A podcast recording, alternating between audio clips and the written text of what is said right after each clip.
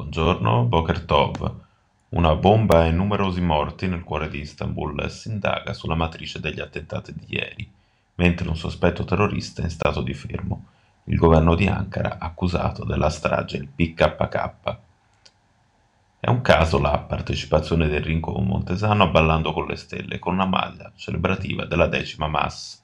L'attore è stato poi espulso dal programma Forse a Viale Mazzini scrive e si chiede, tra gli altri la stampa, se sarebbero dovuti svegliare prima. Perché invitare a Ballando con le Stelle un personaggio che aveva già dato ampia prova della sua vocazione alla provocazione di bassa lega? In una riflessione sulla vicenda su Repubblica viene evidenziato.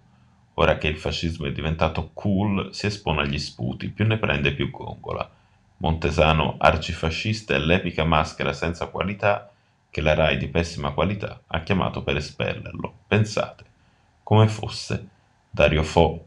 Ancora attenzione tra l'Italia e alcuni governi dell'area UE, Parigi, Berlino e Madrid, i grandi paesi d'Europa contro l'Italia sull'accoglienza ai migranti, rileva al riguardo Repubblica. In questo clima il Quirinale non interviene ma resta vigile, l'auspicio di Sergio Mattarella che potrebbe sentire Macron e che i governi risolvano in tempi brevi la controversia.